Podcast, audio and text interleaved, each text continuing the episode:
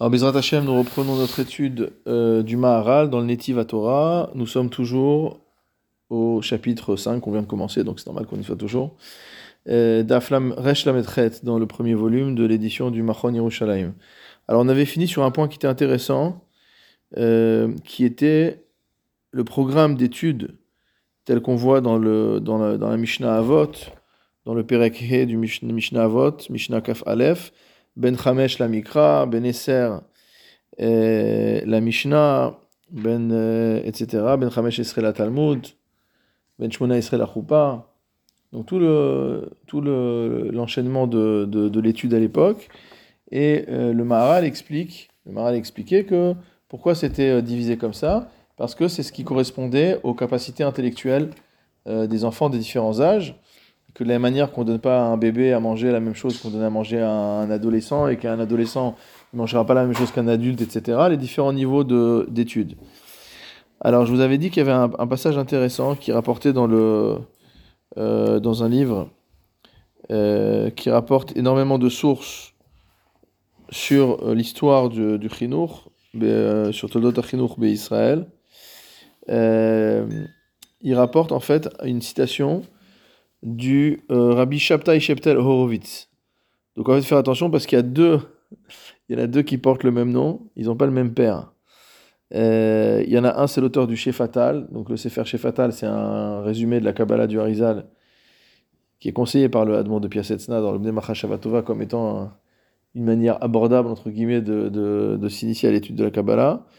Et là, il y a un autre, euh, un autre Gaon qui s'appelle également Rabbi Shabtai Sheftel Horowitz. Et les deux étaient de la famille du, euh, de la même famille. On sait que dans les, dans les mêmes familles, on trouve toujours les mêmes prénoms. C'est des prénoms des ancêtres, etc. Donc, ils sont tous les deux de la famille du Shla, du, euh, Shla Akadosh. Et en fait, il est passé, à, il est passé à Amsterdam. Et il a, il, a pu, il a pu visiter des yeshivot Sfarad. Alors, voilà ce qu'il dit. Il dit Cheroshi. Il dit, je jure mot sur ma tête. Bezochi, nertechu benemeai, il dit quand je me, souviens que mes entrailles motamo se sont déchirées. Beovri bekalkadosh Francfort, les kalkadosh Pozna, lorsque j'ai dû voyager de la communauté de Francfort, donc en Allemagne, à la communauté de Posen en Pologne. À l'arti derech Hayam, je suis passé par la mer. Ve'avarti bekalkadosh Amsterdam, il est passé par Amsterdam. Donc il, a, il, a, il, est passé par la mer du Nord, visiblement. Euh, Umatsati shama anashim chashuvim verbe talmidei chachamim mehem. Dit, j'ai rencontré là-bas des gens importants et beaucoup de talmidei chachamim. Haïti babate midrashot shelahem. J'étais dans leur, dans, dans leur euh, maison d'études. Asher l'école echad mechitza bifne atzmo. Chacun a sa... Chaque maison d'études a son, a son domaine. Raïti shaktanim lomdim amikra min bereshit ad l'école Israël. Vu que les plus jeunes étudiaient la Torah depuis Bereshit jusqu'à la fin de Sefer Devarim. N'a rien à voir avec le, le Shita où on apprend aux enfants Vaïkra quand ils, quand ils commencent. Non, les Sfarad, ils commencent depuis Bereshit, le premier mot de la Torah, jusqu'au dernier mot de la Torah. Ve'acharkar aesrim ve'arba. Une fois qu'ils ont fini d'étudier la Torah, ils étudient les 24 livres du Tanakh. Ve'acharkar kol Mishnayot. Après, ils étudient toutes les Mishnayot, tout le chasse Mishnayot depuis Zraïm jusqu'à Taharot. Urshena asa gadol, az matril alimud gmara pirush vetosfot. Il dit en fait, c'est uniquement quand ils grandissent, donc il faut déjà qu'ils étudient toute la Torah et tous les, tous les Nevi'im, et toute la Mishnah, donc ça fait quand même du, un peu de temps quand même, donc à l'adolescence, ils arrivent, et à ce moment-là, ils commencent à étudier la Gemara, avec le commentaire de Rashi et des Tosafot, Vegadlu gam asuperi. Et il dit, ça leur permet de grandir, de, réussir et de donner de, de, des fruits. Et on est quand même à une époque qui est une époque glorieuse hein, pour le judaïsme ashkénaze, le 16e siècle, c'est une grande époque. Va'anochi bachiti alze. Il dit, moi-même, j'ai pleuré là-dessus. Lama ve'alma lo yaseken. Pourquoi c'est pas comme ça chez nous? Halva ishit pachet amina bechol Israël. Si seulement ce minag pouvait se, euh, euh, pouvait se, se, répandre dans toutes les diasporas d'Israël. Donc on voit vraiment que, en fait, ici, le, euh, le, quand le Maharal a défendu cette, cette pratique, c'est une pratique, en fait, qui était la, pratique des Sfaradim. Donc les Sfaradim, jusqu'à cette époque-là, ont continué finalement à suivre le, le programme d'études qui est fixé par la Mishnah. Ils sont pas détachés de ça. Euh, Voilà, tandis que les Ashkenazim avaient déjà développé des, euh, on va dire, des citotes euh, entre guillemets plus modernes. Mais lui, apparemment, euh, constatait que ça donnait de meilleurs fruits, le fait d'avoir cet apprentissage. L'un euh, comme l'autre, ça marche bien. Le monde ashkenaz, il a quand même été florissant pendant cette Tout à fait, tout à fait. Mais apparemment, euh, ça dépend comment c'est enseigné. C'est-à-dire que le, euh, visiblement, le Maral n'était pas satisfait de la manière dont les choses étaient enseignées. Et il va en reparler plus tard, qu'il rentrait directement dans, une étude de pile-poule, etc. Euh, Donc que les enfants, en fait, étaient un, on, on les projetait directement dans un monde euh, auquel ils n'étaient pas préparés, ils n'avaient pas les connaissances de base pour y accéder, etc. Et probablement que les plus brillants d'entre eux réussissaient mais que pour, la, masse, c'était un peu plus difficile. Alors, on avait vu un autre point également au chiot précédent, euh, c'était le fait que la, la Gemara de, la Gemara de Hérouvine qu'on avait citée, euh, où euh, on parlait du fait de, la nécessité de, euh, de faire euh, des chazarot, de réviser son limoud, etc. Et elle avait conclu en nous disant, Ve'amar Rava, que Rava enseignait, Yad e Rabanan behamilta ala. Que les Chachamim, donc, connaissaient cet enseignement-là. On est en haut de la page Resh Lametret. Que les, les Rabbanim connaissaient cette chose-là. Ve'avre ala. Et transgressaient finalement cet enseignement. C'est étonnant que la Gemara vienne nous dire que, que les Chachamim transgressaient la, ce, que, ce, que ce que leurs collègues disent, entre guillemets. Euh, donc c'est très cette Gemara elle est problématique. Uma shayu ovrim. Alors c'est quoi nous, nous dit le Maharal la transgression qui était faite par les Chachamim? Hainu shaya nafsham chashka batora. En fait leur âme désirait la Torah. Ils étaient avides de Torah. Ou shukatan el la Torah. Et de par l'intensité de leur désir de Torah, hayu mishtokekim la Torah. Ils étaient donc euh, dans un élan de- de- de- d'attirance pour la Torah. Velilmod arbe biyachad, il voulait apprendre beaucoup. Celui qui est passionné par une matière, il veut tout connaître. Donc il commence à. Quelqu'un qui est fou de halacha, il va commencer à lire tous les sfarim dans tous les sens, etc.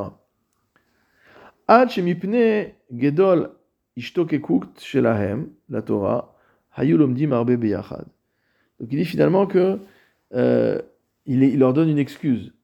Il dit c'est vrai que l'Agmara nous enseignait qu'il fallait être kovetz aliad aliad, qu'il fallait accumuler au fur et à mesure, de manière à ce qu'il y ait un kiyum, de manière à ce que notre Torah puisse euh, être, euh, être subsistée, ouais, puisse perdurer. Euh, mais eux, en fait, euh, ils n'arrivaient pas à se retenir d'étudier beaucoup. Comme si, entre guillemets, boulimiques de Torah, il fallait qu'ils avalent énormément de Torah.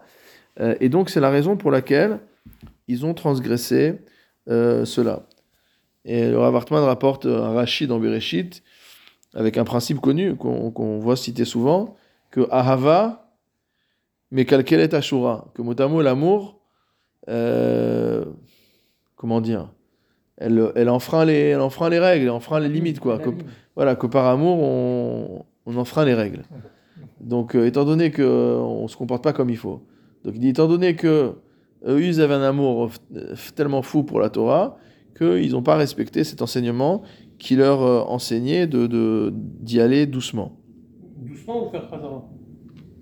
Bah, c'est la même chose. C'est hein. C'est la même chose, dire que tu es obligé de faire un petit peu, de réviser plein de fois, ensuite de refaire un petit peu, de réviser plein de fois. Non, ils faisaient euh, plein de choses en même temps. Mais on ne peut pas avancer si on n'a pas euh, assimilé euh, euh, ce qu'on a déjà vu, quoi. Je vois pas comment Regarde euh, Dafayomi. il peut...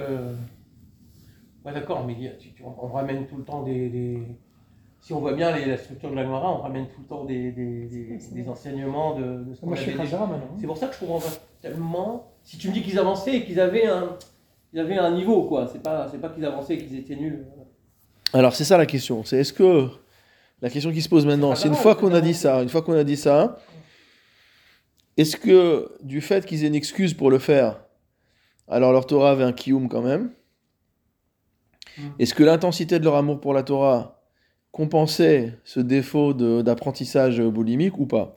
Alors ici, il rapporte euh, ce, que dit le, euh, ce que dit le Maharal euh, dans le Derech Chaim, donc dans le, son commentaire sur Pirkei Avot, c'est tout en bas de la page, à quatrième ligne avant la bas de la page, il dit Hare Chazinan Là, c'est le, euh, c'est le Ravartman qui parle.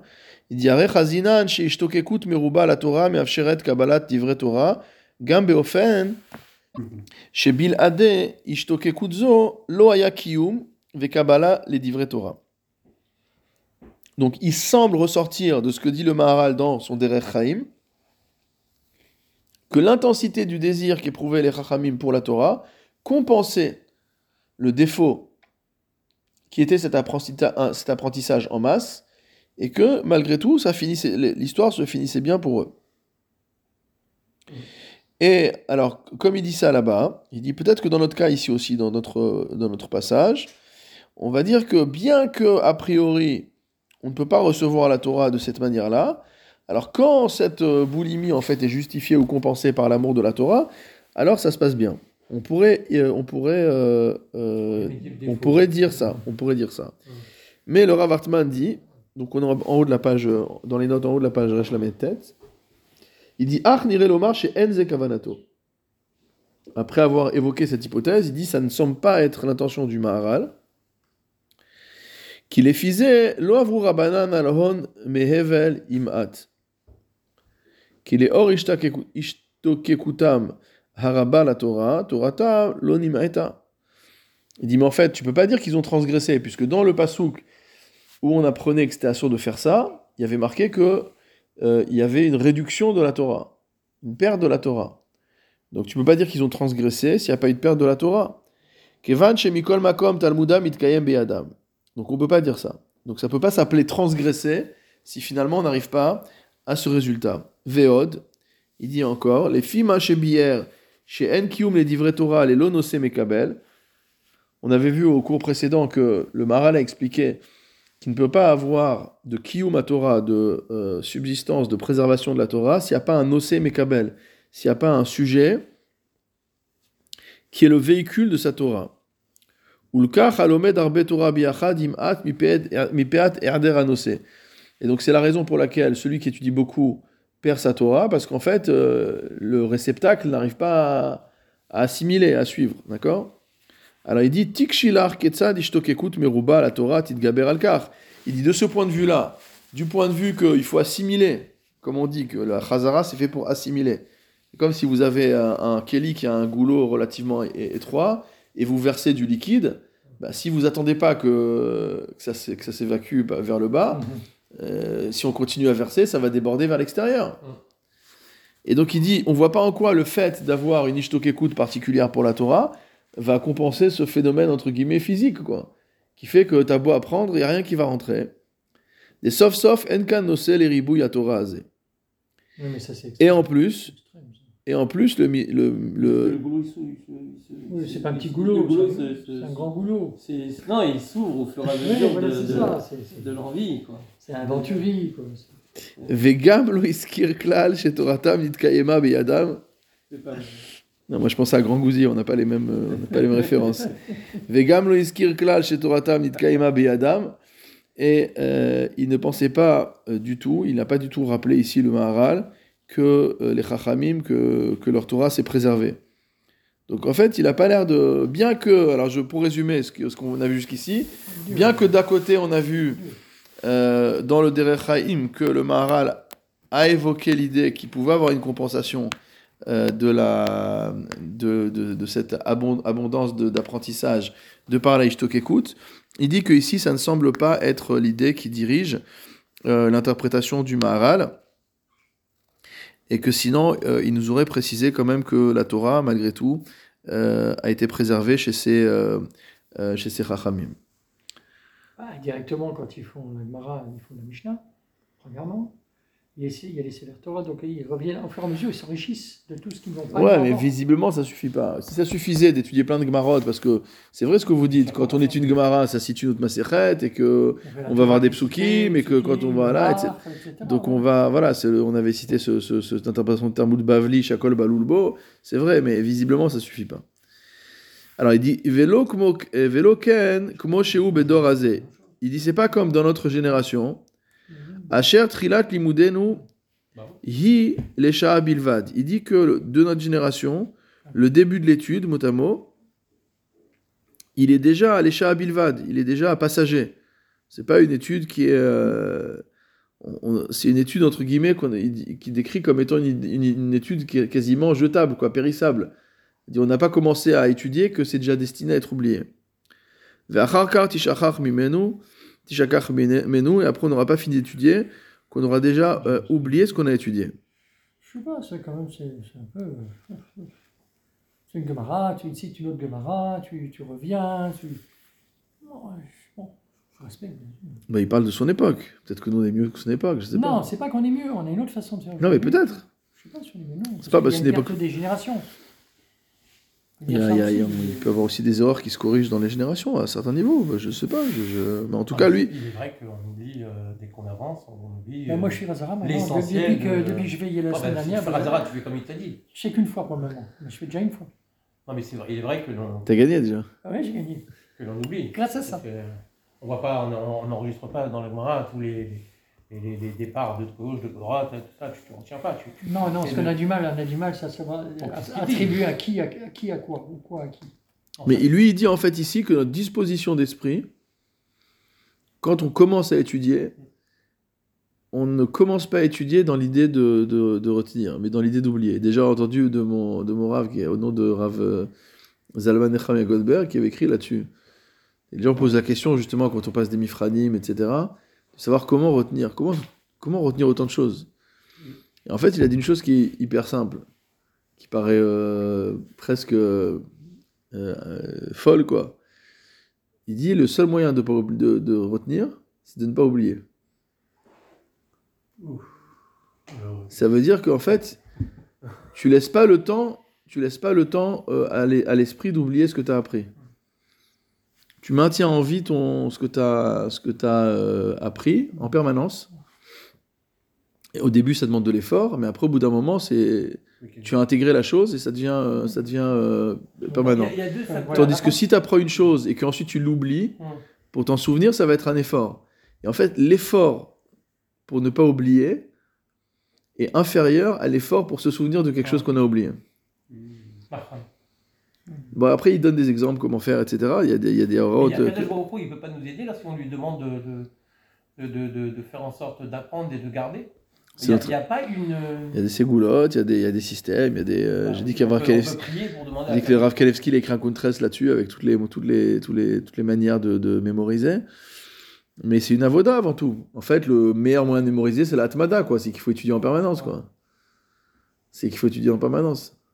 Oui, c'est-à-dire qu'en. Oui, mais ça, je, je comprends, parce qu'en fait, on a entraîné, c'est comme l'entraîner. Comme En un- fait, c'est ça la entraîneur. En fait, la chazara, elle peut être deux, tu peux avoir deux types de. Si je reprends ce qu'a dit le Rav- Rabbi Zalman Nechemia Goldberg, en fait, il y a deux types de mémorisation de, de, de chazara. Soit tu fais une chazara où tu redécouvres un sujet que tu as déjà étudié mais que tu as oublié, ça nous arrive. Hein. Hum. Euh, tu refais un CDR sur, je sais pas, de Mishnah Bora ou de, ou de Halacha ou de n'importe quoi, et tu revois des simanim que tu as déjà étudié, tu as passé du temps dessus, etc., mais tu avais oublié ce qui est marqué là-bas. Ou alors, tu as un rythme de Chazara qui est tellement euh, soutenu que tu ne laisses pas le temps à l'esprit d'oublier. Alors c'est vrai qu'en fonction de la largeur de ce qu'il y a à étudier, c'est de plus en plus difficile. Parce qu'aujourd'hui, il y a de plus en plus de littérature, il y a de plus en plus de sfarim. On dit il y a beaucoup de likutim, il y a beaucoup de kitsurim, etc. Mais pourquoi? Parce qu'en fait, la quantité, la masse de choses à connaître, elle est, immense.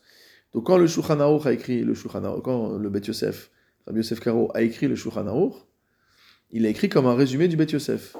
La première édition du, du Shulchan Aruch, c'est comme un Sefer Tehillim. Il y a marqué jusqu'ici premier jour, deuxième jour, troisième jour, quatrième jour, et il y a marqué dans l'introduction qu'il devait finir, il devait relire le. Donc les gens qui avaient étudié tout le tour Bet Yosef, l'Arbach Halakim du, du, Shulchan- du tour, donc à l'époque il n'y avait pas tous les Mefarshim qu'il y a aujourd'hui, mais ils avaient étudié le tour avec le Bet Yosef, donc les quatre Halakim, Orachaim, Yoredea, Evenaezer, Roshen Mishpat, ils ont tout étudié.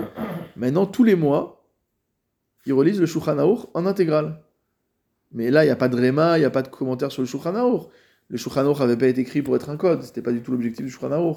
Le but, le but c'était, euh, comme euh, nous disait Rav Gonem, un memento. c'est un, aide de mémoire en fait, c'est un aide de mémoire le Shulchan. C'est pour ça que souvent il peut avoir des contradictions, ou qu'il il reprend pas tout ce qu'il a dit dans le Bet Yosef, etc. etc. Euh, mais voilà, mais ça veut dire donc que les gars, ils faisaient Chazara, ils relisaient tout le Shulchan tous les mois. Mais on peut le faire. Tu peux prendre le Shulchan sans aucun fait. et le relire. Mais sauf que nous, ça nous embrouille plus qu'autre chose, parce qu'on n'a pas étudié le Bet Yosef en intégrale. Donc celui qui a étudié déjà tout le Bet Yosef en intégrale et relit rien que le Shulchan ça lui fait une chazara. Ouais. Maintenant, le problème, c'est que, euh, bon, ce qu'il dit Shulchan c'est bien, mais si on n'a pas, si on voit pas ce que dit le Réma, si on n'a pas ce que dit le Char, le Taz, le, enfin, en fonction des Halakim tous les qui font etc. ça, les ils font- Eux, ils s'arrêtent uniquement à- au Rama, puis le reste, ils n'étudient pas. Donc, euh, ils font toujours la même chose. Non, pas Non, du non, tout, pas du tout. Tous les grands dossiers, tous les grands dossiers Aruch, c'est Ashkenaz, le Magan Avram, le Taz, Oui. le Shur- le, le, Et- et- le, le, le, le etc. Le Ashkenaz, ils ils étudient leur Yosef Hein? Non, mais écoute, Youssef, euh, tu parles d'un auteur du, du, du 20e siècle. Et Moi, je te parle de- moi, je te parle de- Moi, je te parle de poskim du 16e siècle déjà, du 17e siècle, qui ont commenté le Shulchan euh, Bah évidemment, évidemment. Ouais. Ils s'arrêtent pas au Réma. Et d'ailleurs, souvent, ils, parfois, ils font pas comme le Réma. Bon, c'est tout, tous ces paradoxes-là.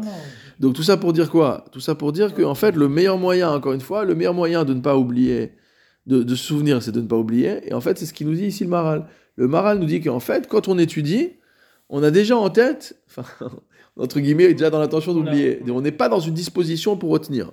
D'accord? Mais si, bon, moi je vois quand on étudiait, si, si on a compris la maréchette euh, des rabbinim, je pense, je pense à ce qu'on est en train de faire de, de la Fayomi, entre euh, Somkrous et puis Rabbi, euh, Rabbi Tarfon, on, on voit que c'est très similaire, que c'est le même raisonnement, que c'est le, le chose qui est Misak, le, co- le chose qui est Rabim. On voit que finalement, on peut calquer. C'est pas la même chose entre Keren et Regel, mais ça ressemble énormément. Alors, quoi qu'il en soit, bien sûr qu'il y a des méthodes. Mais il dit que la plupart des gens, il dit, ça, il dit pas que, tout- il parle pas de toi, euh, Daniel. Non, Mais il parle dit de que moi, la plupart- mais tout le monde, Mais il dit que la pas- plupart des gens de son époque, ils étudiaient comme ça en tout cas. Vedavarze en la Torah. Et il dit une telle approche ne, ne convient pas à la Torah. Pourquoi?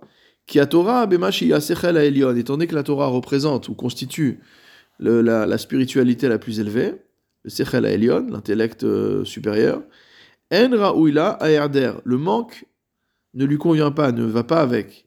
Qui a sichli ou davar mekuyam. Donc ça c'est une idée qu'on a déjà vue.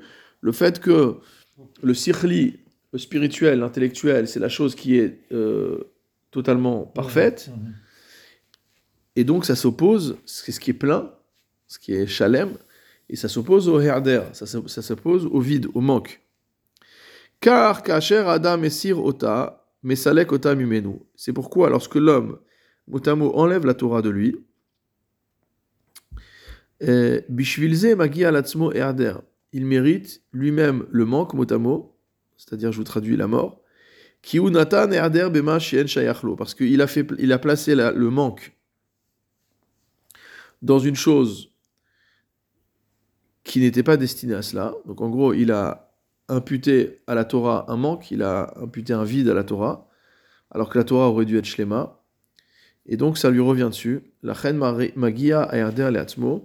Et donc, mot à mot, ça lui revient euh, par un effet boomerang. Et le vide, il est chez lui? Et le vide, il revient chez lui sous forme de mort. Donc s'il est chez lui. Non, mais le fait d'avoir un manque, ça veut dire qu'il a encore un moyen de pouvoir absorber. Non, c'est-à-dire que la Torah... Dans la mesure où. Non, ce qu'il veut dire ici, c'est que si la personne connaît, elle a appris, une- elle a appris un, elle a appris un enseignement de Torah. Et ensuite elle l'oublie. Mhm. Donc cette personne-là se trouve maintenant avec un manque. Un manque, c'est-à-dire il y a un vide dans la Torah, dans sa Torah.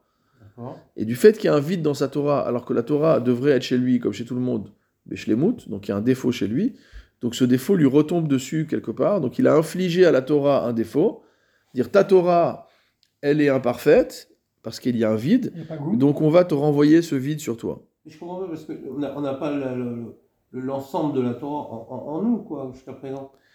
Parce que c'est quelque chose. Mais il continue à apprendre, même s'il a oublié, admettons. Il a oublié. Il est, il est, il a, il est, il est manquant de quelque chose dans, dans l'étude de Mais la il, a une responsabilité vis-à-vis de ce qu'il Pentishkach et adevarim asher haonecha. Il a une obli- de- de- il de a- il- qu'il a un manque C'est pas grave, c'est un autre problème. C'est un autre problème. C'est pour ça que je comprends. C'est quoi le, le- il- Il est sanctionné de mort, là? Le- il est sanctionné de mort pourquoi? Parce qu'en fait, ce qu'il a appris, Ouais. Il a une responsabilité de mémorisation par rapport à ce qu'il a. Ouais. Mais on nous a enlevé le, le fait de pouvoir garder un matin de Torah alors qu'on a fait la faute du Vaudor. De mémoire. Non, mais c'est vrai. Donc je vois pas en quoi le fait d'avoir perdu un enseignement que j'ai eu, je mérite la, la, la, la- mort. quoi. Selon certains poskim, c'est un issur de, un issur d'oublier des livrets Torah. Alors après, qu'est-ce que ça s'appelle oublier Est-ce que c'est un oubli qui est volontaire ou involontaire? Il y a beaucoup de dionymes là-dessus, d'accord? Mais là, on parle d'une personne qui, a, qui s'est comportée, on va dire le, le cas le plus euh, compréhensible, une personne qui s'est comportée, comportée de sorte à ne, pas, à ne pas mémoriser son limoud. Donc ça veut dire que cette personne a pris sa Torah comme une chose, Méside. voilà, c'est une sorte de méside, où la personne n'a rien fait pour conserver sa Torah, c'est comme on, si on reprend l'exemple du cristal, tu donnes un, un vase en cristal à quelqu'un qui, qui, qui fait aucune, qui prête aucune attention.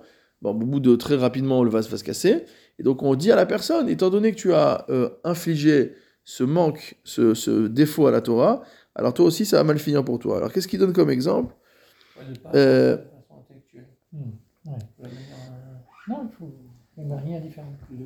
Dans le, dans le Gourarié euh, sur Devarim au Perek tête, il dit la chose suivante, c'est en bas de la page. Les fiches et Kaasher Yarshov la Sotra, Vehu Shelo Kedin, ou Ose Roshem Beatzvo. Lorsque quelqu'un veut faire le mal, mais que ce mal n'est pas justifié, n'est pas, juste, alors ce mal va imprimer une trace chez lui.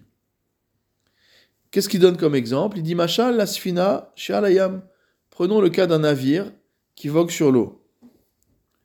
Et cette, euh, ce navire, qu'est-ce qu'il veut faire? C'est l'époque des pirates. Il veut aller défoncer le bateau qui est en face pour le faire couler. Ok, c'est une bataille navale. Mm. Donc il veut rentrer dans la coque du, euh, il veut taper dans la, avec sa, sa proue, il veut aller taper dans la coque du, du navire euh, euh, d'en face pour le faire, pour le faire couler. Si ce deuxième bateau qui veut faire couler est, est puissant, alors qu'est-ce qui va se passer?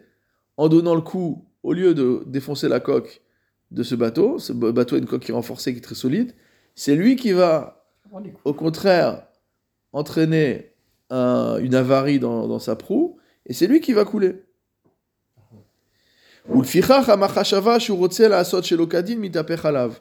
Donc celui qui veut faire quelque chose à l'autre de manière injustifiée, ça lui retombe dessus. Donc on n'est pas en train de, on n'est pas dans un truc superstitieux du genre euh, euh, ça te retombe sur, ça va retomber sur ta tête, etc. Non, c'est là c'est mécanique. Tu veux, tu veux taper quelque chose de plus dur que toi, c'est toi qui te fais mal. Ils disent, Inyan nifla la mévine. On voit également dans la Gemara Shabbat, je continue la note, une Gemara dans Shabbat d'Afsadik Zayin Amoud Aleph qui dit Kol hachoshet baksherim, loke. Celui qui soupçonne des gens qui sont cachers, il va être frappé dans son corps. C'est la même chose. Il est en train de soupçonner que des gens qui sont cachers ont fait des avérotes. Il. Et comme c'est injustifié, mot à mot, ça lui revient dessus parce que Hachem va faire la, le- il va regarder lui, la justice divine, va regarder et dire Ok, lui il est en train de dire que celui-là c'est un voleur. Alors pas du tout. Regardons si lui il est bien. Ah bah non, mais en fait c'est lui le voleur. C'est souvent comme ça. Et donc a- là, loke begoufo. Ouais. On dit kol à possel, mou- possel, bemou possel. C'est pour ça qu'il ne faut pas juger, il faut juger tous les gens de casse-route. Et on dit ça également pour les clalotes, que celui qui maudit vaut mieux être maudit que être maudisseur. C'est ce qui s'est passé avec Sarah et, et Agar. Développe. Ah, je pensais que vous saviez. Non, on attend. On attend que, Euh, on attend que tu nous Sarah, elle apprennes. dit euh, que, que le ciel et la terre te jugent, euh, tout ça, et en fin de compte, euh, puisque tu- toi tu l'as dit en premier, bon, donc tu vas être jugé d'abord sur tes actes, suite. c'est pour ça qu'on dit qu'elle est partie. Hein, une des raisons, pourquoi Une des elle raisons pour lesquelles elle, elle, elle a été décédée. ouais. Voilà. Euh, alors, de la même manière, pour celui qui est Mekalel, celui qui est Mekalel, celui qui maudit quelqu'un qui mérite pas d'être maudit, Voilà, ça c'est le problème. Ben, finalement, on dit pourquoi euh, maudire cette personne-là qui ne mérite pas Même les Ishmaélites. Et donc, finalement, maintenant que la, maintenant que la malédiction a été prononcée, ben, on va l'appliquer à celui qui a sorti la malédiction de manière euh, injustifiée. C'est celui qui, Même aux ennemis. c'est celui qui a dit qu'il va être Oui. Ou c'est- ou c'est la personne qui. C'est va- celui qui a, si celui qui a proféré la malédiction euh, l'a proféré à l'intention de quelqu'un qui ne le méritait pas, eh ben, typiquement on va dire ben ok donc cette malédiction elle a été elle est- a été proférée donc elle est entre guillemets elle est là, Ouais. ça peut pas aller sur celui-là parce que celui-là il mérite pas donc en fait ça va aller sur qui? Bah, sur celui qui l'a proféré Non, inju- le mérite. injustement. C'est parce qu'il y a Jacob, l'histoire de Jacob avec, euh, avec Rachel. Oui, Rachel. Ah sur l'histoire bon ça c'est autre chose c'est que oui il a il a dit Oui, que oui. celui qui a Non, mais pourquoi? Parce qu'Abraham Avinu, Sur les celui qui est béni sera béni, celui qui est maudit sera euh, celui qui. euh, Donc, en fin de compte, tu as le pouvoir de bénédiction et le pouvoir de malédiction. oui mais tu peux pas l'utiliser de manière euh, euh, Légère, tu veux dire. de manière euh, irresponsable. D'accord. Ça veut dire que tu peux pas t'amuser à voilà. c'est pas de la, c'est pas de la sorcellerie, donc tu es pas là pour maudire quelqu'un qui ne mérite pas d'être maudit. On donne pas ce pouvoir à un, un- un enfant, quoi. On donne ce pouvoir à quelqu'un qui s'appelle. Certes, certes, certes, certes. Euh, Alors dans le Derech Chaim, Oui. il a expliqué ça aussi différemment, mais pour notre sujet, d'accord? Donc dans le Derech Chaim au Perek Gimel Mishnachet, qu'est-ce qui a marqué là-bas? Quiconque oublie un seul élément de sa Mishnah. La Torah considère qu'il est, responsable de sa propre mort, quoi. Même si la Torah, même si, même si la Mishnah parle de, parle de, parle de manière, On oui. ne peut pas continuer. hein, On peut pas continuer.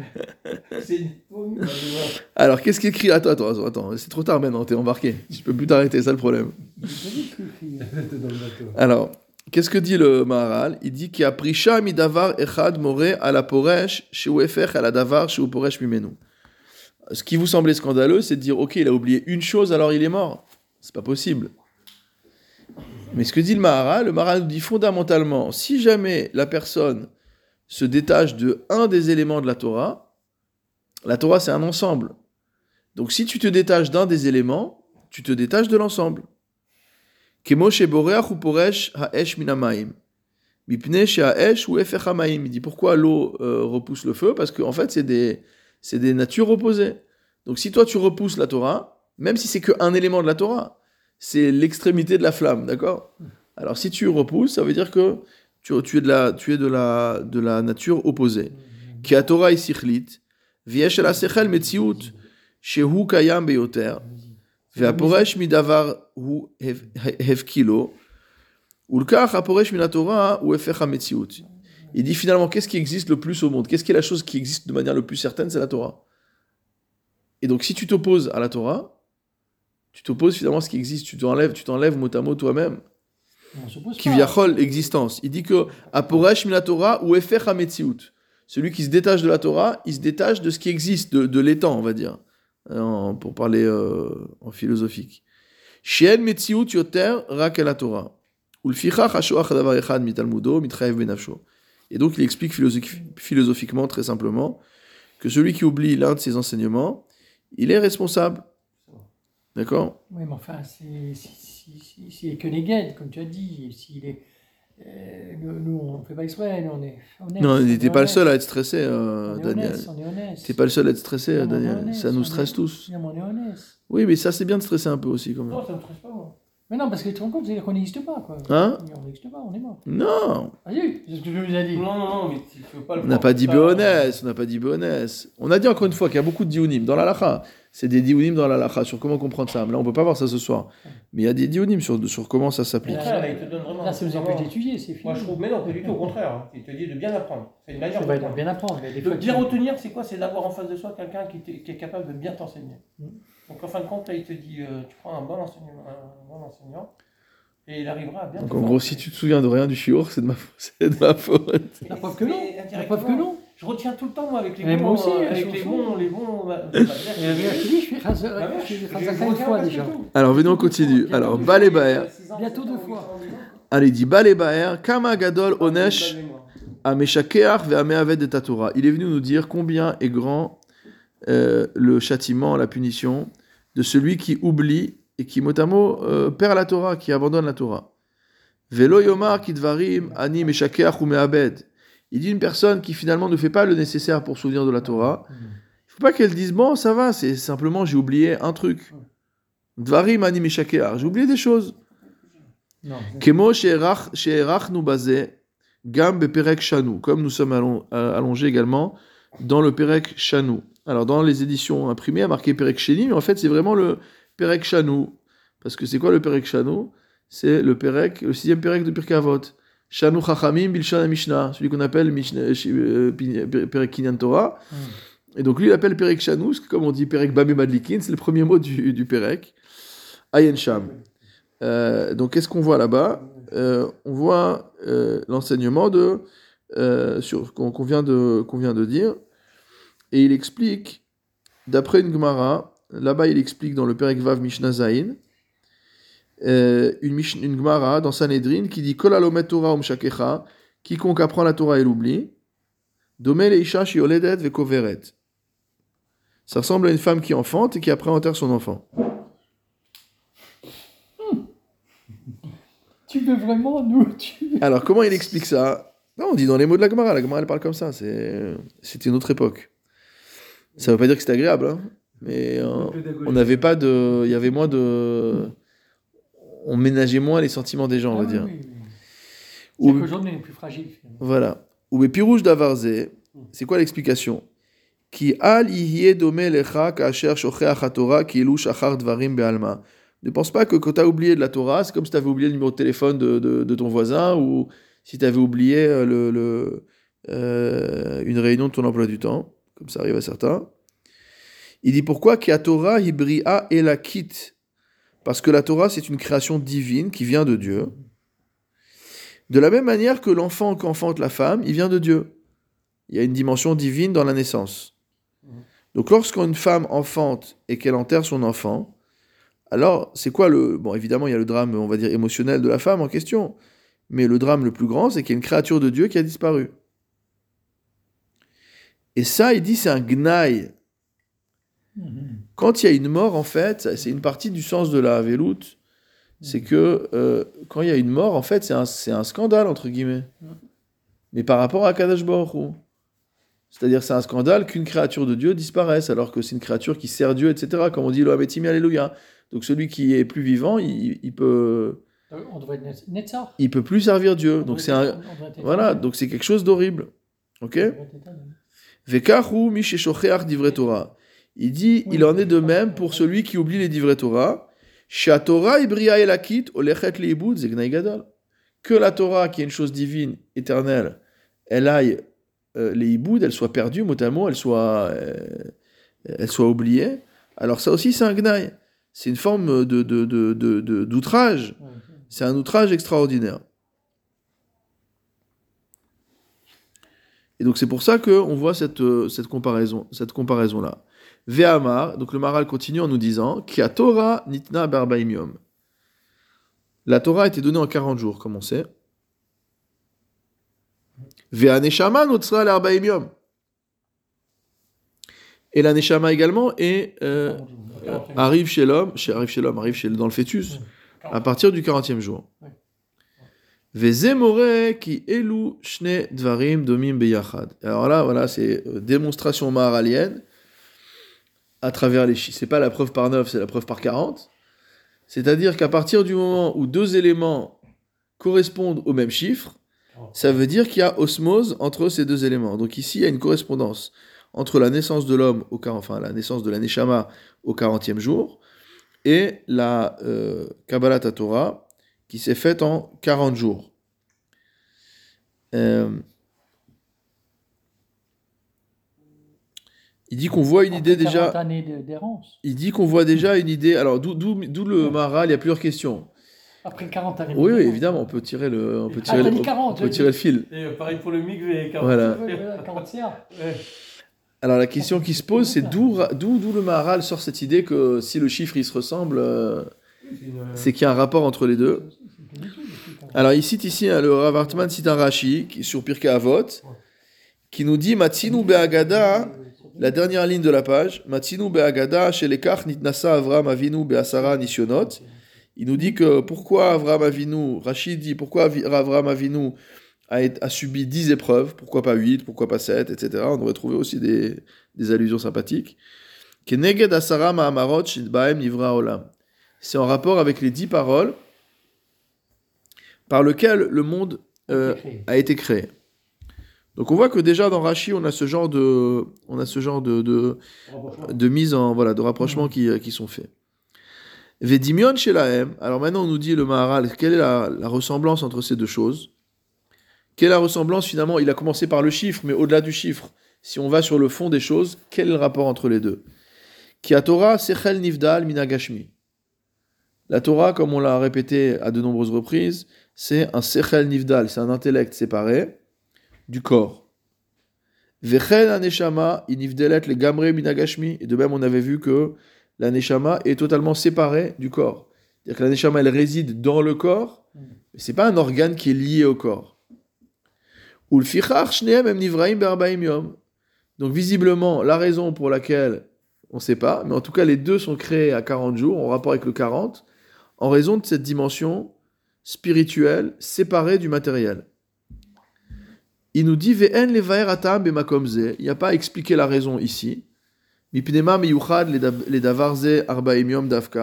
Pourquoi il faut 40 jours particulièrement? Il fait le même coup visiblement dans ses Chidushé Agada sur Menachot, rapporte Laura Wartman là, dans la note 43, où il dit pareil. En atam. Et en fait, le problème, c'est qu'il nous dit qu'il explique quasiment nulle part. Donc probablement que c'est un alpisode, quoi, des choses qui sont plutôt kabbalistiques, que le, le marin n'a pas voulu révéler. Mais il nous dit quand même que dans le Netiv Aïsourin, donc toujours dans le Netiv Otolam, le Netiv des souffrances, il dit la chose suivante, donc on est dans la note 43. Il dit mispar arbaim ou meyuchad, que le chiffre de 40 est particulier, shiu ole leolam abba sikhli.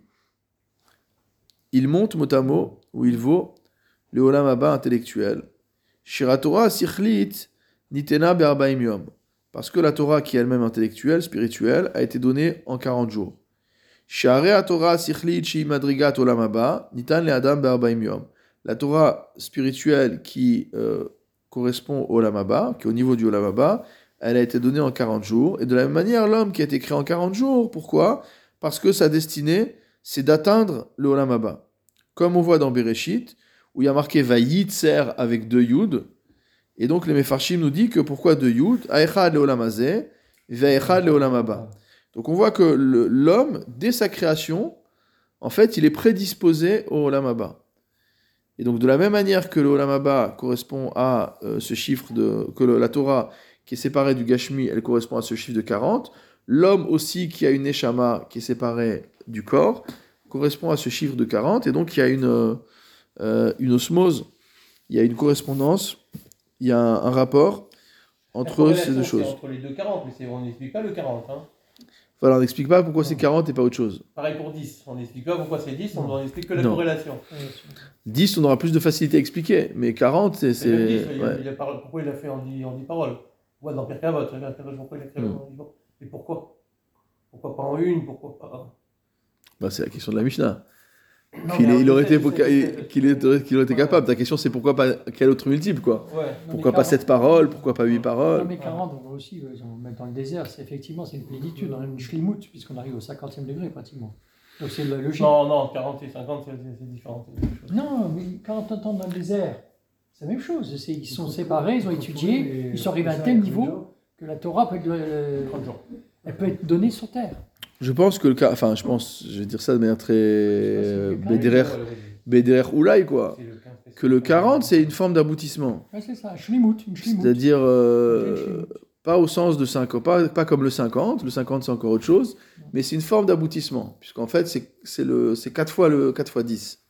D'accord? Donc comme il y a 4 mondes, dans chaque monde il y a 10 sphirotes, donc le, le 40 correspond, au- correspond à, à 4 fois 10, et, euh, et on voit que à chaque fois c'est un aboutissement, puisque les 40 jours c'est l'aboutissement finalement de la, le- de, de la fécondation, euh, dans la naissance, dans le- les 40 jours de, de- de- du Matan Torah, c'est aussi l'aboutissement finalement de la transmission de la Torah à l'homme. Euh, le Maboul aussi, c'est un. Le Maboul aussi, Milaïla, c'est un aboutissement finalement d'un nettoyage, de de, d'un de nettoyage, etc. Donc voilà, il y a une forme de. Il y a une, il y a forme de, il y a une forme de de complétude. L'Arbaïm, c'est un. Peut-être il y a quelque chose à, de à regarder, le- à regarder dans cette direction-là. Justement, on en parle Hein des 40, mais est-ce que c'est une règle après, euh, chaque fois qu'on trouve un chiffre, euh, de les relier Alors dans le Maharal, visiblement oui. Alors tu as un livre que malheureusement je n'ai pas. Euh, il n'est pas en ligne, le, le livre n'est pas en ligne. J'ai juste trouvé un site sur lequel il y a quelqu'un qui le donnait gratuitement en 2022, mais c'est trop tard. Euh, euh, un sefer qui s'appelle Tov Neorar, où il dit Igdish et aperek kulo lenose mashmaut mispar arbaim et lifi Maharal. Donc dans ce bouquin-là, il y a le chapitre 28 entièrement consacré au sens du... euh, euh, je ne sais pas s'il n'a pas voulu nous le citer ou s'il a vu que la table des matières. Euh, mais en tout cas, il y, a une, euh, il y a un chapitre entier qui est consacré à la signification du 40 chez le Maral de Prague. Non, mais on n'a pas toujours accès au livre. hein. Non, mais ce qu'il te dit, c'est qu'à chaque fois qu'on trouve des correspondances, on peut le faire nous-même. Non. Je trouve 10 et 10, je trouve 15 et 15. Non, non, non, non. Là, là, là, en fait. endroits différents. Non, mais c'est comme euh, un cavard pas. Non, ce qui est étonnant, ce qui est étonnant qu'il cite un autre livre à au sens où lui tout son boulot c'est de mettre en rapport euh, les passages du, du Maharal qui sont, qui sont disséminés, disséminés partout. Mais bon, peut-être qu'après lui, cet autre auteur, cet autre auteur est peut-être allé voir aussi chez des, euh, euh, chez des et des auteurs euh, suiv- euh, plus- plus tardifs qui ont, qui ont eux-mêmes. euh, Pour le pro- 50, j'ai appris que c'était euh, la- l'accomplissement total. C'est-à-dire, euh, c'est pour ça que Moshe Rabbeinu il a été enterré au Mont Nebo. Ça veut dire qu'il a été vers le Noun. C'est c'est comme ça qu'on le traduit. Parfait. C'est joli, c'est très Il est joli. très joli. hein. C'est- Non, c'est pas, ça vient pas de moi, c'est c'est au collège. Non, mais c'est que tu nous le cites, c'est très le joli. Nebo, c'était- ça n'existe pas en fin de compte. Il est arrivé au niveau 50. Voilà, c'est- c'est- Nunbo. Bonnet. Il y a le Nunbo. Bon. Non, on peut pas dire beau parce qu'avec un- c'est pas avec un lèvre, c'est qu'un vav. Nunbo, dire il a, il a le 50 en lui quoi, mal. Il a fait ça. Alors, Je le- retiens parce que maintenant j'ai eu peur de Non, mais c'est pour ça d'ailleurs qu'on a la mitzvah de faire des, des- On a parlé de ça il y a quelques temps, j'avais cité le- une édition de Shulchan c'est comme ça. On a le mitzvah de se donner, de faire des tionim, quoi, de, de se donner des moyens mnémotechniques pour retenir les choses.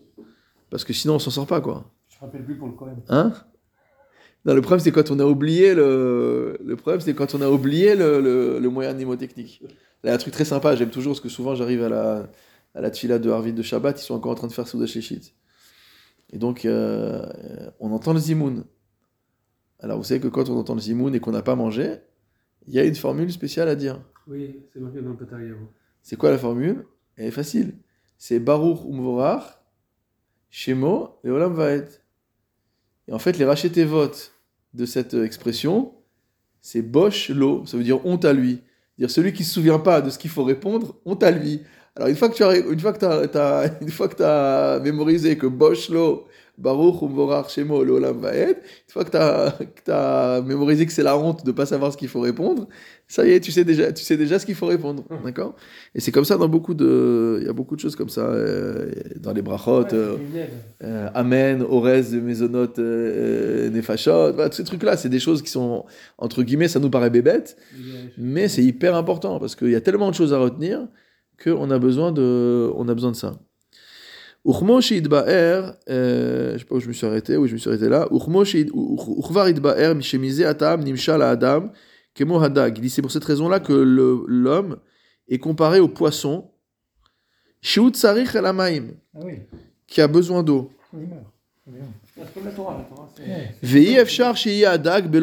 Et il est impossible qu'un poisson se retrouve sans eau. Car haneshama la Torah. De la même manière, l'âme, qui est une âme spirituelle, a besoin de Torah. Shehi asechel aelaki hanivdal. Parce que la, la Torah elle-même constitue la dimension spirituelle divine, séparée. Veu kiyum la neshama. Et donc en fait, c'est ce qui permet à la neshama de subsister. Donc on comprend mieux pourquoi on dit que Rechaim, bemitat- bechayem nikraim metim. Parce qu'en fait, il n'y a pas de Torah. En fait, on est des zombies. Sans Torah, on est des zombies. Ukvar be'arnu zelemala bitrilat netiv. On a déjà expliqué ça au début du netiv. Qui a neshama ve'a Torah shayachim zelazé. Qu'il y a une correspondance entre la neshama et la Torah. Si vous vous souvenez bien, on avait, on avait vu Chash Berosho et Asok Batorah, que celui qui a mal à la tête, il doit étudier la Torah, et on expliquait parce que justement, il y a le rapport entre le entre le, La le- tête et la- entre le la- entre la entre la neshama et la Oui. entre la neshama et la Torah. Encore, je, rapp- je rapporte, mais que, euh, un corps sans Torah, c'est un corps sans Torah. On l'a défini comme mort. Mais c'est une mort qui n'est pas. Attends, tu vas voir. Attends, tu vas voir. L'écart imeno shomer echa- echad. C'est pourquoi s'il ne conserve pas, s'il ne préserve pas l'un, veu Torah qui est la Torah, akadosh baruch notel mimenu hasheni. Dieu lui enlève l'autre, mot à mot, c'est-à-dire la neshama. Alors en fait, c'est très intéressant ce qu'il dit ici, le Rav Hartman, euh, il, euh, il, euh, il approfondit ce sujet dans la note, la 47. Il dit qu'en fait, nous, on aurait pu penser, on aurait pu penser que euh, c'est un- une religion, euh, on va dire, de, de euh, punitive, quoi. C'est-à-dire, t'étudies pas la Torah, je vais te tuer. Mais il dit non, c'est pas du tout ça qui est marqué. Qu'est-ce qui a marqué? Je reprends. Lama nimshelus dans la Gemara, dans Avodazara d'Av Gimel Amud Bet. Lama nimshelu bne Adam kedagayam. Pourquoi les hommes ont-ils comparé aux poissons de la mer, l'omar lecha, pour te dire, ma dagim shebayam kevan sholim leabasha miyad metim, de la même manière que les poissons, dès lors qu'ils montent mot sur la terre ferme, ils meurent immédiatement. Av bene adam kevan sheporshim midivret Torah, de la même manière, les hommes, s'ils se séparent de la divret Torah et de la- ou miyad metim. Ça veut dire qu'en fait, la mort n'est pas une punition divine. La mort est une conséquence, entre guillemets, matérielle. C'est-à-dire qu'en fait, tu enlèves l'oxygène, donc tu peux pas continuer à vivre. On n'est pas en train de te punir. Akadosh Baruch t'a dit, ou Bacharta Bachaim. Il y a la Torah et la vie, il y a l'autre côté, il y a autre chose. Donc toi, tu dois choisir de quel côté. Si tu choisis de l'autre côté, c'est pas une punition en fait, c'est toi qui as choisi. Ouais, c'est une mort spirituelle, c'est pas une mort. Oui, il parle d'une mort spirituelle, évidemment. D'accord. On peut vivre sans, euh, sans avoir le côté spirituel. Il y a beaucoup de gens qui vivent comme ça. D'accord. Et là, ben, mita novat, me'ader, mekorot, michia.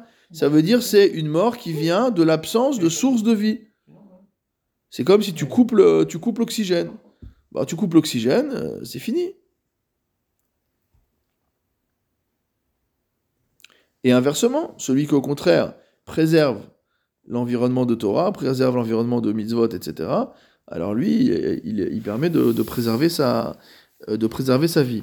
Ça veut dire que pour préserver sa vie spirituelle, on est obligé de... de- c'est la condition. C'est pas qu'on est obligé, mais c'est la condition. C'est notre... euh, il faut comprendre que c'est notre environnement. C'est comme ça. Souvent, on se raconte des histoires, on pense que notre vie, elle est ailleurs, que notre euh, passion intellectuelle, elle est ailleurs, etc. Mais en vérité, quand on analyse les choses, il n'y a pas de... Il n'y a pas de possibilité de, de- de- d'échapper à ça. Comme un poisson, il ne peut pas échapper à l'eau.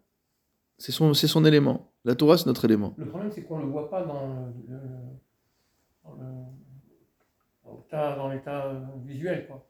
C'est ça le problème. Pas. euh, Nous ne parlons que de choses spirituelles. Donc euh, l'essentiel est pas invisible.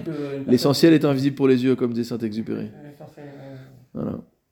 Donc on peut On ne le pas. voit pas de façon euh, pratique. Quoi. Pas une personne euh, fait rien, euh, elle a rien, une personne qui fait. euh, Non, sinon il n'y a pas de libre arbitre. Si une personne qui faisait pas la Torah était immédiatement malade, pauvre, malheureuse, etc., on serait tous très religieux. D'accord? Pourquoi il y a un challenge? Parce qu'en fait, c'est pas comme ça que ça se passe. Pas.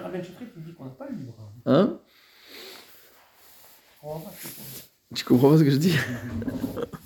Là, J'ai pas le Rambam, il dit que oui, en tout cas. Ah, va pas. Alors, que dans la crainte. Tout le reste, Ouais. c'est. mais la crainte d'Akadosh c'est tout par rapport à Torah, par rapport à Torah et Mitzvot, c'est tout. Toute notre pratique de la Torah, elle est orientée par le, la Hirat Hashem. Non, ce à quoi il se réfère, c'est le fameux principe, quoi. Kol bidei shamaim, chutz mirat shamaim. Mais c'est pas une petite chose, quoi. C'est que là. Voilà, comme on dit, velav mita, mi- comme on dit, velav mi- mi- euh, euh, milta zudratahi. C'est pas une petite, euh, c'est pas une petite affaire. Et David Amer, il rajoute, et il faut rajouter ceci, il faut rajouter cela, il faut rajouter cela. Moi, je fais comme vous. Verabi Ishmael, c'est bien. Verabi Ishmael aussi, Flomar, si tu fais comme disait là, c'est bien. David Rabbi Ishmael a rajouté Mashal hu lemi shemoser tzipor dror lachavero. On a dit que ça ressemblait à celui qui livre à son prochain un oiseau euh, sauvage, un oiseau libre, un oiseau non domestiqué. Kara Torah tzipor deror. On, l'avait vu dans les notes, hein, on l'avait pas vu encore dans le texte, je crois.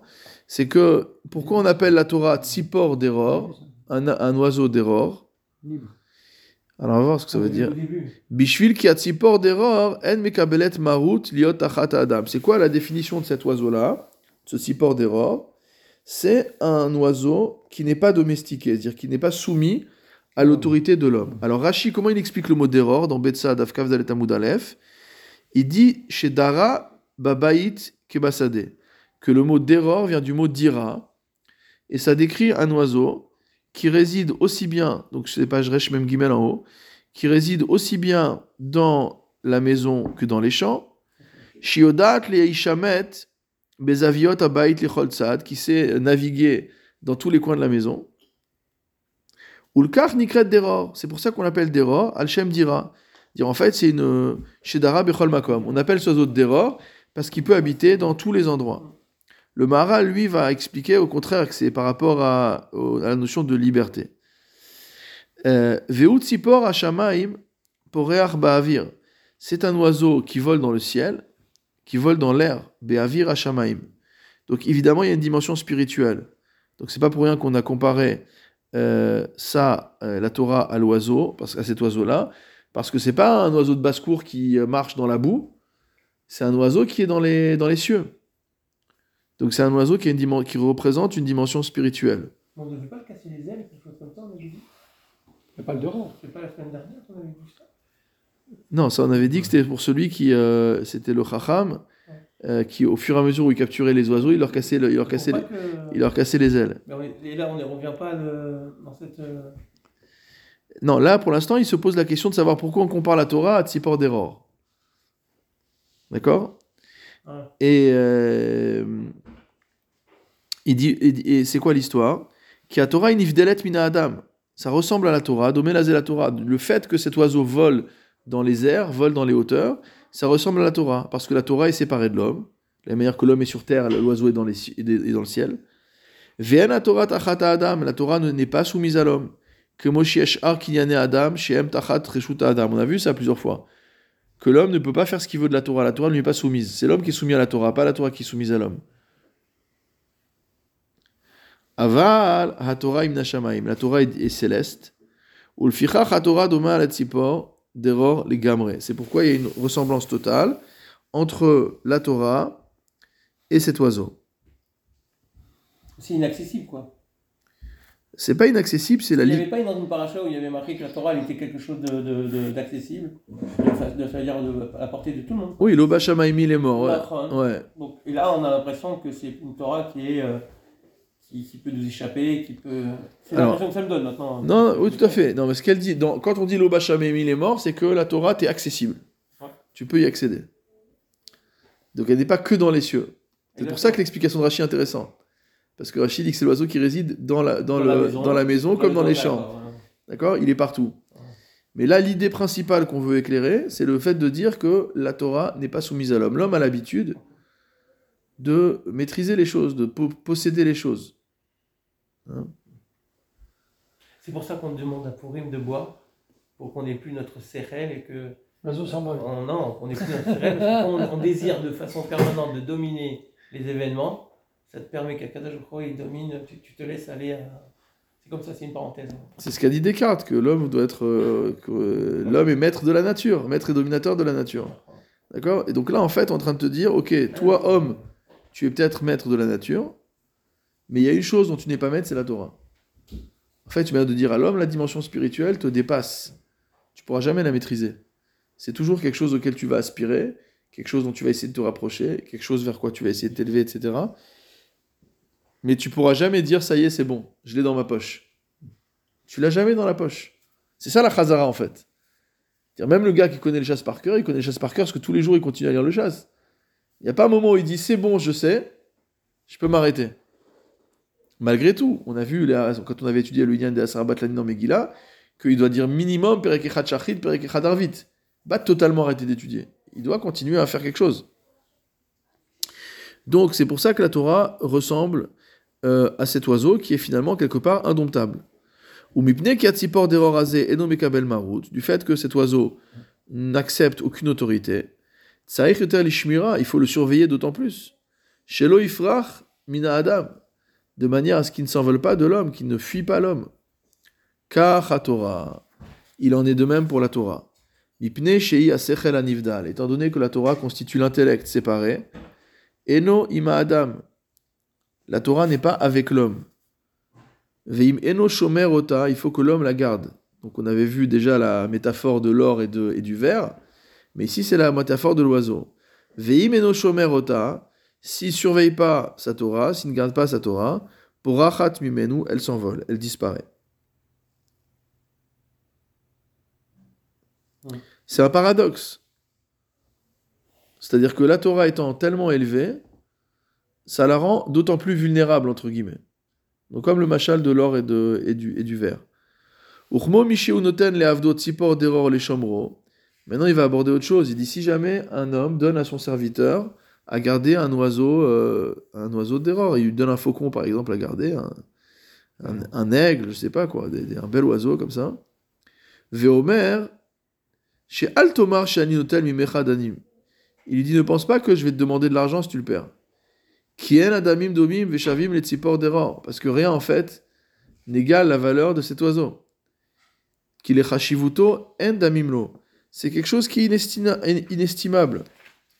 C'est un oiseau qui a des, des qualités particulières. Rak aneshama notel mimecha. Si tu perds l'oiseau, je te tue. Kevan she'en tashlumim les davarze. Pourquoi? Il dit parce que de la même manière qu'on ne peut pas définir de valeur financière pour cet oiseau que je t'ai remis, alors de la même manière, si je dois me rembourser, c'est sur ta vie. Chez endamim lanshama, parce que de la même manière, l'aneshama n'a pas de valeur. Vechen omer akadosh baochu. Akadosh baochu nous dit la même chose. Si tu ne préserves pas la Torah en révisant, ou et Torah, tu la laisses de côté. Les histalek mina adam, tu la laisses quitter l'homme, notamment la dimension humaine. C'est-à-dire, il faudrait, entre guillemets, euh, dit à cette personne, euh, dit à Kadosh Hu, à cette personne euh, euh, supposée exister. Akadosh Baruch Hu lui dit Hare yesh litol mimecha neshama. On devrait t'enlever ton âme à toi. Ki en la davar hazeh, shiwa Torah tashlumim klal. Parce que la Torah est inestimable. Les filles alat Torah vechashivuta en raison de son élévation et de son importance. La reine ameabed et Torah davar chashuv kemose. Akadosh Baruch Hu notel mimenu nishmato. Bon, c'est évi- évidemment au sens, euh, au sens euh, figuré. C'est-à-dire qu'à partir du moment où tu perds quelque chose qui est inestimable, Est-ce que tu confies à un enfant euh, un objet de Non, grande C'est ce qu'il dit qualité non. C'est ce qu'il dit non. Hein? Non, là il a dit un Eved, il a pas dit un enfant. Il a dit un Eved. Le Eved, il est censé être chômeur, il est censé savoir faire le. Ça veut dire quoi Son Ça veut métier. dire, nous, Ça on veut dire, nous on est Eved Hachem. Nous on est Eved Hachem. quoi Ouais, Ça veut dire que nous on a. on Hachem, il vient. euh, Ouais, on a accepté. non, Hachem mais dit voilà. en est apte à recevoir? Il y a une règle, c'est qu'Akadosh Baruch Hu ne demande rien à l'homme que l'homme n'est pas capable de réaliser. Ouais. Donc Akadosh Hu a dit voilà, vous êtes Avada et Hem, vous êtes mes esclaves. À partir du moment où on est ses esclaves, il nous a demandé de recevoir la Torah, on a reçu la Torah. Il dit attention, il faut, faire, il faut, la, il faut la garder, il faut la préserver, il faut l'observer, etc. Ushmartem, Vasitem. Donc pourquoi faire tout ça? Parce qu'en fait, si jamais vous baissez la garde, ça va mal se passer, ça va mal se finir. Ça va mal se finir. Ouais. Donc finalement, on a une responsabilité. C'est pas juste on étudie et bon. Encore une fois, Hervé, c'est trop tard. Tu peux plus maintenant dire euh, je reviens en arrière. Une fois que voilà, une fois qu'on a commencé à étudier, on sait qu'on a quelque part une responsabilité vis-à-vis de ce qu'on a, euh, vis-à-vis de ce qu'on a étudié. Puisque si on arrive à intégrer la chose, on doit essayer de la préserver du mieux qu'au- du mieux qu'on peut. Mais cet enseignement, c'est plus encourageant que, que, que canons. hein. Je trouve. Oui, de toute Ça manière, je pense que ce qui est, non, ce ce à quoi s'attaque le Maharal, voilà, ce à quoi s'attaque le Maharal finalement, c'est pas euh, à des gens qui oublient parce que le limoud était compliqué et que c'est difficile à mémoriser ou qu'il y avait beaucoup de détails, il y avait Non, beaucoup de... c'est pas ça. Il s'attaque à des gens qui finalement étudient la Torah parce qu'il faut étudier. C'est- mais sans que ça, sans que ça les inquiète particulièrement de d'oublier. C'est-à-dire un jour ils écoutent un cours, le lendemain ils écoutent un autre cours, et le cours de la veille c'est comme une cassette. Hein. euh, L'enregistrement du jour efface l'enregistrement de la veille, et finalement il n'y a pas de kiyum, il n'y a, y a, aucune, euh, y a, il y a aucune préservation de, de Torah. C'est ça le problème d'écouter les chevaux. Voilà. Euh, donc notre responsabilité, notre responsabilité, c'est de- de- d'essayer de, de temps en temps de faire chazara sur ce qu'on a appris. Alors c'est vrai que quand on étudie régulièrement le même sujet, c'est une forme de chazara aussi. Mais bon, les meilleurs chazarot, c'est comme on apprend dans les shivot, à répéter, à répéter, à répéter, à répéter, jusqu'à ce qu'on a intégré la sugia, euh, comme on avait dit la dernière fois, dans certains sfarim, à reformuler tous les raisonnements dans notre propre langue, de manière à ce que on, soit, on se détache quelque part de la difficulté juste du langage, mais qu'on ait vraiment les, les, les idées imprimées, etc. Et pour dire la vérité, la principale raison pour laquelle souvent on ne mémorise pas, c'est que les choses ne sont pas. On n'a pas toujours le temps d'étudier jusqu'à un point où les choses sont absolument claires. Que ce soit dans une suga de Gemara ou même dans une suga de Halacha, on va regarder un saïf du Shulchan Aruch, on va commencer à voir que dans les poskim, il y a 253 avis différents, et on comprend pas pourquoi l'un dit ci, l'autre dit ça, c'est normal, parce qu'on a vu que le Shulchan Aruch, on n'est pas allé voir le Tour Bet Yosef, on n'est pas été voir les Gemarot, on n'est pas été voir les Rishonim, mais normalement, si on étudie de manière ordonnée, C'est-à-dire que on prend les Gmarot, on étudie les Rishonim, on arrive autour, on prend le Rambam, on prend le Rif, on prend les Nosekelim, etc. Alors là, normalement, au bout d'un moment, sur certains sujets en tout cas, on peut arriver à avoir une vision qui va faire que, même s'il y a 253 avis de Acharonim, on va comprendre pourquoi il y a 253 avis, parce qu'on a repéré c'était quoi le shoresh de chacune de ces... Et on va savoir dans quelle direction euh, ça aller. Mais si finalement on aborde les choses de manière un petit peu superficielle, alors c'est vrai que parfois c'est difficile de, mémoriser. Donc ce à quoi nous enjoint avant tout le Maharal, c'est que dans notre intention d'étudier déjà on soit sérieux. C'est-à-dire que euh, on n'avait pas un chiour juste dans l'intention de passer un bon moment. Et c'est vrai qu'il y a des shiurim on passe des bons moments. Il y a des rabbinim qui sont sympathiques, qui parlent bien, qui disent des choses qui sont intéressantes, mais ça réclame pas forcément un effort de notre part de mémorisation ou de conceptualisation. Donc le Marin nous dit d'aborder le limoud dans un état d'esprit où on n'est pas juste venu pour passer un moment, on est venu pour apprendre. Et apprendre, ça veut dire mémoriser, donc ça veut dire quelque part réviser, revoir, etc. Donc euh, bon, heureusement on a le Marat, le Marat nous répète souvent les mêmes idées euh, à, de, à, de, nombreuses reprises, donc c'est ça, quand on dit que la répétition c'est une forme de, de, de pédagogie, c'est aussi ça. Mais donc, non seulement lui nous répète, mais nous aussi, on doit se répéter à nous-mêmes euh, les choses qu'on a vues, si c'est possible réécouter le chiour, ou, ou regarder dans le Sefer, ou, ou reprendre ses notes. Euh, bon, et ça aide, énorme, ça aide énormément pour, euh, pour pouvoir être Mekayem, Mekayem à Torah.